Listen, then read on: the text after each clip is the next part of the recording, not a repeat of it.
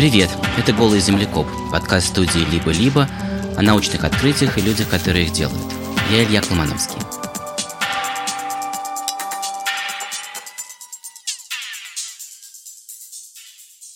Прошло 4 месяца пандемии. До сих пор нет ни вакцины, ни противовирусного лечения. Наоборот, большинство врачей отказались от бесчисленных лекарств против малярии против гриппа, они оказались неэффективны. Врачи, которые в марте ринулись лечить вирусную пневмонию и боролись за количество аппаратов ИВЛ, получили информацию от патологоанатомов. На вскрытии начали видеть вред от ИВЛ. И что еще важнее, гигантские повреждения легких, которые происходят по ту сторону дыхательной поверхности, массовые тромбозы сосудов и также массовые тромбозы в других органах и тканях. То есть просто повсюду в организме сворачивается кровь. В последние недели во всем мире быстро меняется протокол лечения ковида. Исследование 3000 человек, проведенное в марте-апреле в крупнейшем медицинском центре Маунт Сайне в США, показало, у тяжелых пациентов выживание на гепарине – это антикоагулянт, препарат против свертывания – отличается вдвое по сравнению с теми, кто его не получал. Это огромная разница – в этом выпуске мы попробуем посмотреть, как наука воюет с болезнью, пока нет ни вакцины, ни противовирусного лечения, ни понимания, как в точности работает этот новый вирус. На передний план вышли не вирусологи, а другие специалисты и уже отвоевали у ковида десятки процентов жизни тяжелых больных. Они прямо у нас на глазах учатся бороться не с вирусом, а с теми последствиями инфекции, которые, собственно, убивают тех, кому не повезло. Гости сегодняшнего выпуска – это врач, кардиолог, которая каждый день спасает людей и одновременно занимается клинической наукой, физик, который предложил способ улучшить борьбу с тромбозами и для этого организовал масштабные исследования с десятками волонтеров. И одна из этих волонтеров, которая специально переехала из Петербурга на съемную квартиру в Троицке и теперь работает ночами в больничной лаборатории – Я Елена Юрьевна Васильева, главный кардиолог Москвы. Я заведую лабораторией атеротромбоза. И еще я главный врач больницы Давыдовского. Лаборатория Елены Васильевой в мирное время занимается важной научной проблемой. Как работает инфаркт? Дело в том, что при инфаркте клетки иммунитета, макрофаги, начинают цитокиновую войну и провоцируют тромбозы в сосудах сердечной мышцы. И это очень похоже на то, что происходит при ковиде в других тканях и органах, мы про это еще будем говорить. И вот ее больница переключилась на ковид, и Васильева и ее группа принялись изучать кровь пациентов и трупы умерших от ковида и стали восстанавливать детальную картину. Вообще, в целом болезнь течет чуть упрощая, но в два этапа. Первый этап – это когда организм пытается сам справиться с болезнью. И у подавляющего большинства людей он справляется с этой болезнью. Где-то у 80% людей или бессимптомное, или легкое очень течение. Еще где-то у 15-20% людей иммунитет не справляется с болезнью. По каким причинам? Это мы не всегда можем сказать. Ну вот, тем не менее, у 15-20% больных. А когда иммунитет не справляется, начинает буксовать, и это уже становится понятно, когда начинает повышаться температура, появляется иногда уже какое-то затрудненное дыхание. По анализам мы тоже видим там снижение числа лимфоцитов, повышение цереактивного белка. Иногда это на небольшом, не на большом относительном уровне. Это бывают такие начала так называемого цитокинового шторма. И это, возможно, основной источник повреждения тканей. Да, это, по всей видимости, и есть основной источник повреждения тканей. Который, в свою очередь, ведет дальше к тромбозу. Я думаю, что да, тромбоз – это, несомненно, следствие, это не причина, конечно. Mm-hmm. Это важное следствие, просто особенность этой болезни, что вот такое массивное тромбообразование. Но причина, конечно, это такой совершенно э, аномальный иммунный ответ в виде взрыва, это выброс цитокинов, который просто приводит к повреждению всех тканей, помимо непосредственного действия вируса. Вирус, конечно, тоже повреждает. Итак, почему некоторые люди болеют очень тяжело, так никто и не знает. Но зато делается все более понятно, что с ними происходит. Вирус необычайно быстро проникает глубоко в легкие, дальше в кровь и в ткани по всему организму, если упрощенно пересказать текущее понимание, основные события происходят в тканях. Первая линия защиты иммунитета, макрофаги, начинают испускать сигнальные молекулы, цитокины, призывая остальные рода войск. другие виды клеток иммунитета, которые отвечают за выработку антител. Этот ответ может занять дней 10, и за это время цитокиновый шторм у некоторых пациентов стремительно улетает сквозь потолок и приводит к повреждению тканей. И тут включается еще одна система защиты – тромбоз. Кровь меняет собственные настройки и начинает отсекать от кровотока поврежденные участки. Особенно быстро и легко тромбы формируются в мелких сосудах, которых множество, в частности в легких. И человек, часто не чувствуя сильного дискомфорта, начинает терять дыхательную функцию. Падает насыщение крови кислородом, так называемая сатурация. По сути, в отсутствие противовирусных препаратов, врачи должны делать две вещи своими лекарствами. Сдерживать цитокиновый шторм и бороться с тромбами при помощи антикоагулянта, гепарина. Ну и давать кислород – реально у нас есть две точки приложения. Ну, собственно, еще кислородотерапия, потому что люди испытывают большой дефицит кислорода, и разными способами мы пытаемся его восполнить. Мы уже мы видим картину болезни, мы ее понимаем. Мы гораздо лучше уже понимаем происхождение, сам патогенез. Это, это очень помогает. Вначале было просто страшно, когда ты не твердо чувствовал течение, что будет завтра. Сейчас вот это страшное остается, но оно остается больше от неожиданности того, кто заболеет, не всегда понимаешь, кто, у кого будут осложнения, кто затяжелеет, потому что да, когда ты видишь пациента уже в 130 килограмм, ты понимаешь, ему будет нелегко. Но просто хотя бы механически дышать тяжелее, да. Но когда ты видишь э, стройного человека без сопутствующих заболеваний, и у него вдруг начинает очень тяжело протекать. Вот это еще для нас не очень понятно. Но в целом, в общем, картина понятна. И наша задача вот сейчас, когда поступает больной, мы сразу даем ему противосвертывающие препараты, Хотя мы понимаем, что просто гепарин – это не панацея, и при этом внутрисосудистом свертывании крови нужны более сложные, может быть, подходы, и мы сейчас пытаемся тоже в этом разобраться. И второе, что мы должны очень аккуратно следить, чтобы не дать развиться цитокиновому шторму, вернее, в самом начале, когда он пытается развиться, надо ввести блокаторы цитокинов, которые действительно резко облегчают течение заболеваний. Мы еще не знаем, влияют ли они на прогноз, но они, очевидно, позволяют оборвать вот этот самый тяжелый цитокиновый шторм, который приводит к повреждению тканей, и мы точно выигрываем время. Во что это суммарно выльется, посмотрим. Я пока нет рандомизированных исследований, еще результатов, я боюсь говорить окончательно. Но что мы помогаем вот здесь и сейчас, это вот, мне кажется, сейчас видят уже все врачи которые с этим работают. Мы сейчас здесь учимся всему на ходу. Вот. И уже ясно, что тут нужно тоже оценивать и риски кровотечений, что это все-таки не, не только тромбозы, тромбозы, но что эти больные могут страдать кровотечением. Надо очень аккуратно уже подходить и к подбору доз гепарина, потому что, ну, по этим же причинам. Особенность сегодняшнего дня напоминает мне начало моей работы «Молодость». Тогда еще не было рандомизированных исследований. И мы, э, так сказать, немножко фантазировали, делали действительно анализы, пробовали разные препараты. И вот сегодня, когда началась эта эпидемия, да, то тоже как-то все начали учиться всему на ходу. Это и правильно, и неправильно. Поэтому тут надо срочно делать две вещи параллельно. Надо разбираться срочно в механизме, надо понимать, что происходит, но одновременно надо начинать и такие рандомизированные исследования, к которым мы привыкли.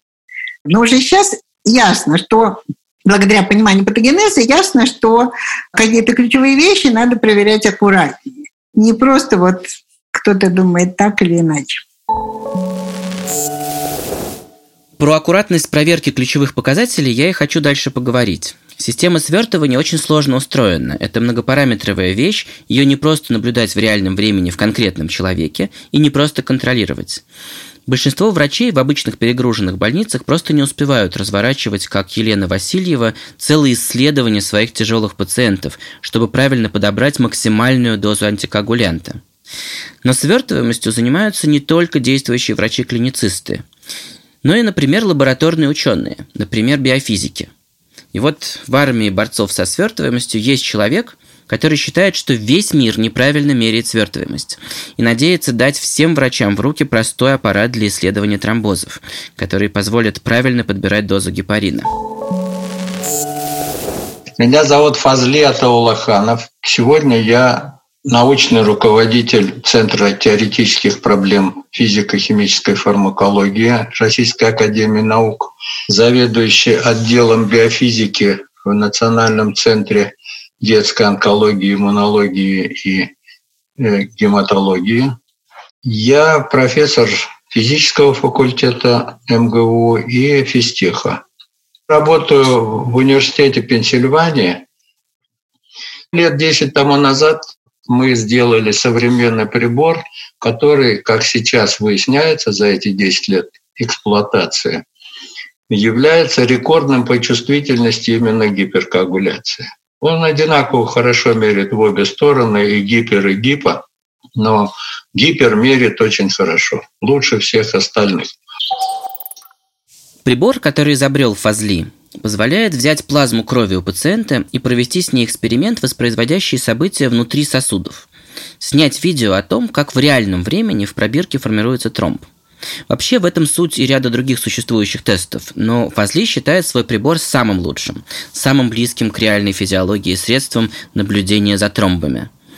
К этому можно относиться по-разному. Но главное, он смог практически на чистом энтузиазме набрать большую группу добровольцев, любых людей, которые умеют держать в руках дозатор и пипетку с каким-то научным прошлым, может быть, лабораторным. И очень быстро развернуть большое исследование свертываемости во многих московских клиниках у пациентов с ковидом. И сделал это еще в апреле, когда далеко не все понимали роль массовых тромбозов при ковиде. Но как только мы начали работать в первых там двух-трех больницах, сразу стало ясно, что нам всего будет не хватать. У нас не хватает людей, чтобы обеспечить эти потоки пациентов сотни, нам нужны сотни. Пациенты поступают в любое время суток. Значит, нам нужны дежурные, нам нужно круглосуточную работу обеспечить, как минимум два человека три раза в день то уже на каждую клинику там 6, 7, 8 человек. И поэтому я вот написал этот клич, призвал людей включиться в это дело. Сколько же сейчас людей работает в проекте? Значит, э, на сегодня мы получили где-нибудь так порядка 150 предложений помощи от людей разного возраста и разных возможностей и способностей. Не все биологи, не все медики и не все подходящего возраста. Мы отбраковали большую часть этих людей, готовы работать в медицине, в лабораториях с вирусной кровью 50 человек примерно. Плюс-минус там может быть несколько человек, эта цифра все время меняется. Кто-то отпадает напуганный, кто-то наоборот появляется еще.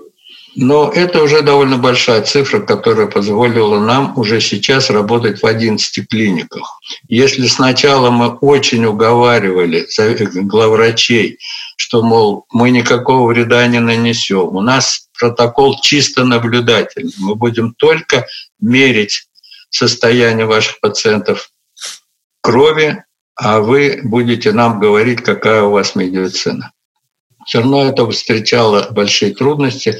А сейчас, наоборот, образовалась некоторая очередь клиник, штук 5-6 сейчас ждут от нас ответа, а мы не очень готовы к этому ответу.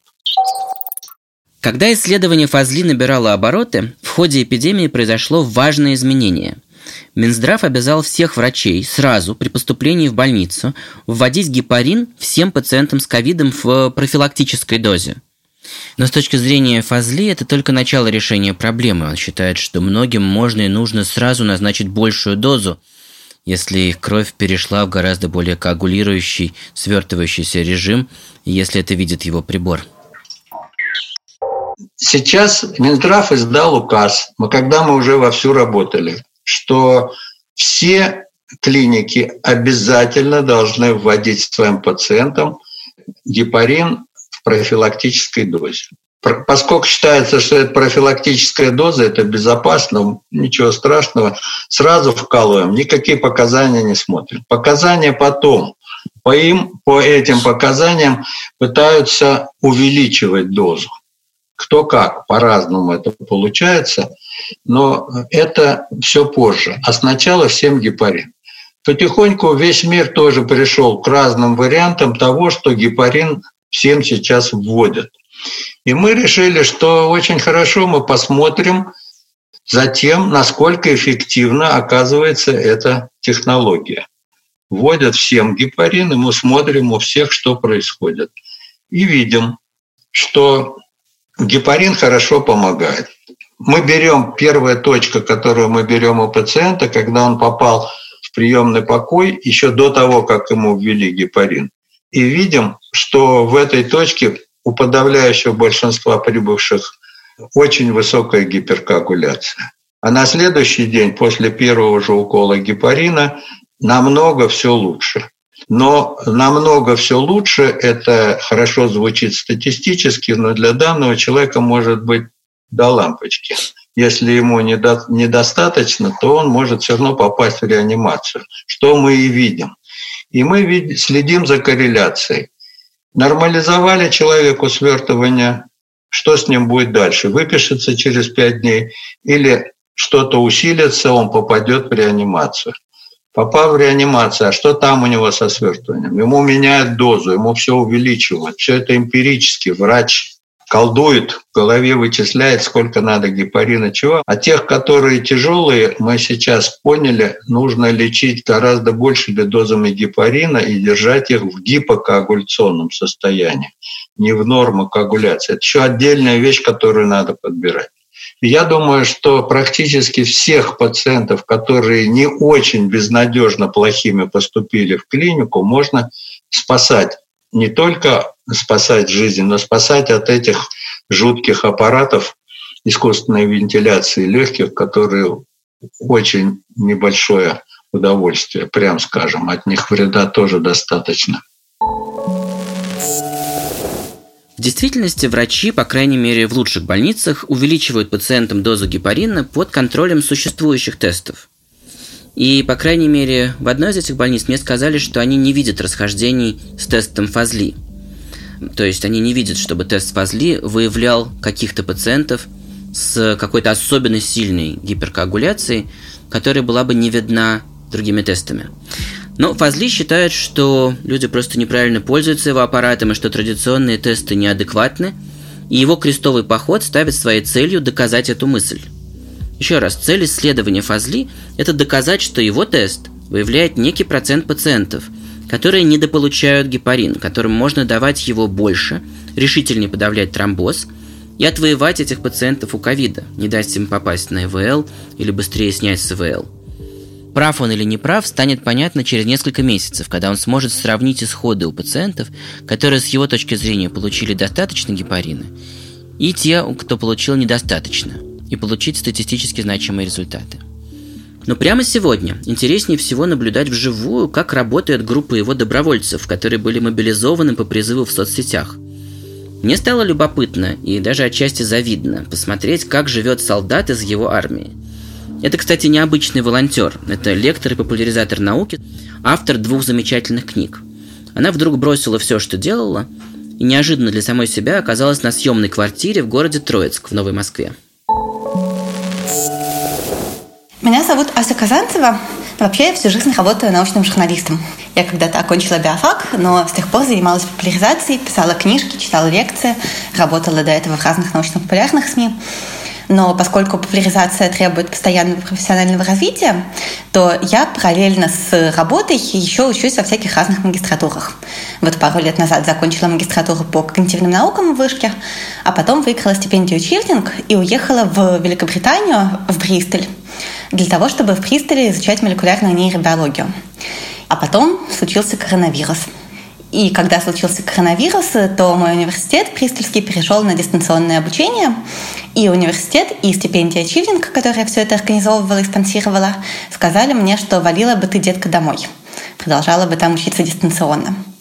И вот примерно за два дня до закрытия перелетов, 25 марта, я из Великобритании улетела в Санкт-Петербург, В Санкт-Петербурге я просидела сначала две недели на карантине у своей сестры, потом нашла себе прекрасную комнатку, начала в этой комнатке жить. Э, на Петроградке было мне там хорошо, у меня там был котик.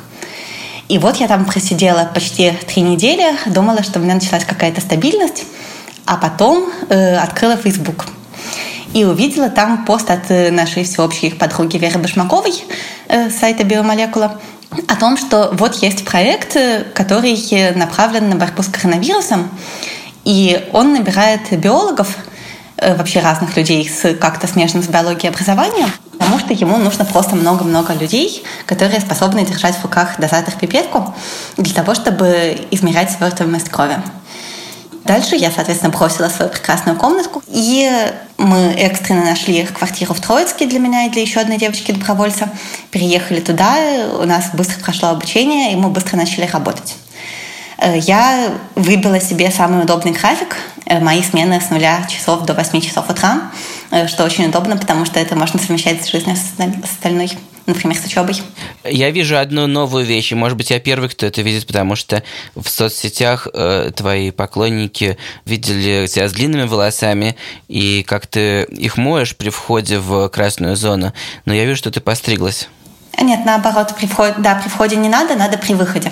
То есть ты, когда входишь в красную зону, ты надеваешь СИС, Э, там э, длинная смешная система того, как его надеваешь, там перчатки, бахилы, защитный костюм, респиратор, очки, еще одни перчатки сверху. Эти перчатки сверху приматываются скотчем, чтобы они никуда не сползли. Э, это все очень забавно, я действительно выгляжу как инопланетянин. Потом я в этом защитном костюме работаю с кровью, а потом, когда я выхожу из красной зоны, то нужно костюм снять, уничтожить и тело вымыть в душе. И поскольку ты каждый день моешь голову каждый раз, когда выходишь из красной зоны, а иногда ты в нее заходишь не один раз за день, а, например, два, э, то гораздо удобнее, чтобы волосы хотя бы недолго сохли, поэтому их пришлось отрезать. Парикмахерских, естественно, нет, потому что всеобщий локдаун, так что я как-то их отрезала себе сама, как смогла. Но, в общем, красоточкой я буду потом. Красоточкой я буду, когда все это закончится, а пока что, ну вот что есть, то есть. Выглядит очень круто вообще-то. А, расскажи еще немножко про работу. Значит, ты надеваешь на себя защитный костюм, и ты входишь в красную зону. Это значит, что потенциально ты контактируешь с вирусом. Смотри, мы работаем в клинической лаборатории, которая находится прямо в больнице. Это важно, чтобы лаборатория находилась прямо в больнице, потому что кровь нужно исследовать довольно быстро после того, как кровь была забрана у пациентов. В моей ночной смене там основной поток – это кровь, которая приходит в 4 часа утра из реанимации – а потом приходит кровь, начиная с 7 утра из отделений. И вот э, дальше, когда из отделений приходит много крови, то я начинаю с ней работать, а потом э, подсоединяются девочки из утренней смены и заканчивают остаток. Ну и кроме того, в течение всей ночи и вообще всего времени могут прийти скорые, и кровь, которую забрали в приемном отделении у пациентов скорых, ее тоже нужно своевременно исследовать. Э, кровь сначала центрифугируют два раза для того, чтобы выделить плазму, свободную от тромбоцитов, а потом уже с этой плазмой работает прибор, который вот разработал Фазли и его команда. И я, в принципе, просто такой э, ну, рядовой боец, то есть моя задача это кровь центрифугировать и в пробирочки капать и э, кассету с реагентом вставлять. Э, у меня нет ни времени, ни возможности делать какие-то выводы. На самом деле эта работа, она правда очень быстрая, очень интенсивная, похожа на компьютерную игру, знаешь, в Тетрис. То есть сначала, когда в 4 часа утра приходит мало пробирок с кровью из реанимации, тогда все это медленно и расслабленно. Потом к 7 утра начинает поступать кровь из отделений, ее много, она приходит быстро, и ты действительно превращаешься в биоробота. Ты действительно превращаешься в автомат, который э, центрифугирует, еще раз центрифугирует, э, раскапывает в другую пробирку, заливает в кювет, смешивает с кассетой с активатором. У тебя одновременно 30 пробирок, тебе важно не перепутать, что из какой пробирки было взято, правильно все записать. Э, то есть, да, правда, как игра в Тетрис, но только у тебя фигуры еще и заражены ковидом. Вот, получается, это все это все очень быстро и интенсивно, и ты не можешь в процессе сидеть, рефлексировать и делать какие-то выводы. Выводы делаются потом на базе данных. Как ты думаешь, сколько ты еще там пробудешь?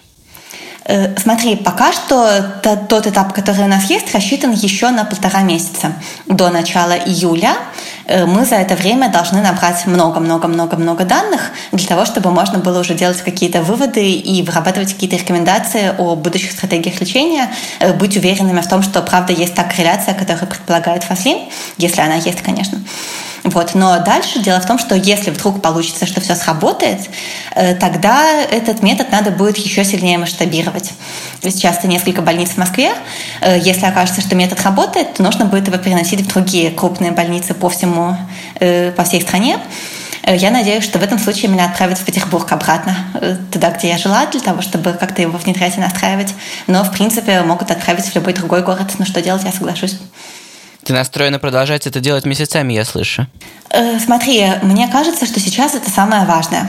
Э, я с большим удовольствием занималась бы вместо этого своей учебой, своей основной работой и другими делами, но как бы на войне, как на войне, не приходится выбирать. Если у тебя есть какая-то возможность э, поучаствовать в процессе разработки методов лечения, то, естественно, это надо делать, потому что коронавирусная инфекция здорово испортила жизнь нам всем.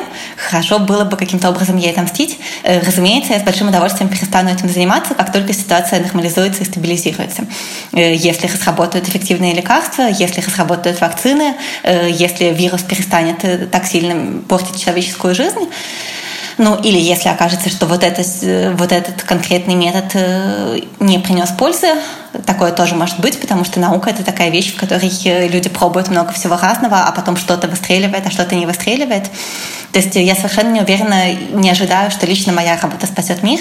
Э, я просто думаю, что нужно, чтобы было много разных попыток спасти мир, и тогда какие-то из них выстрелят.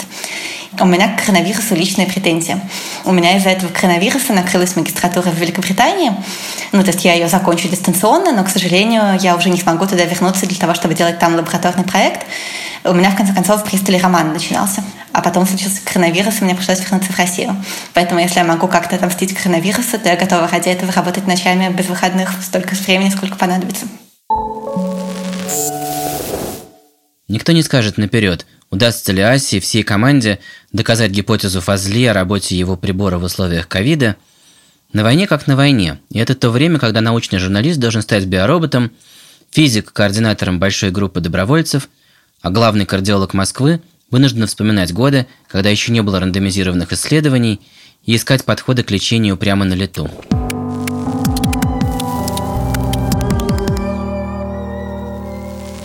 Единственное, чем я могу утешить Асю, которая осталась и без молодого человека из Бристоля, и без комнаты на Петроградке с котиком, это отвлечься и послушать, какие звуки издает самый редкий и самый мелкий котик из Южной Америки, который называется код-код или научно леопардус гвиния. Вокализации этого крошечного хищника ростом с пивную кружку были записаны впервые в истории в этом году в заповеднике Фауна Андина в Чили –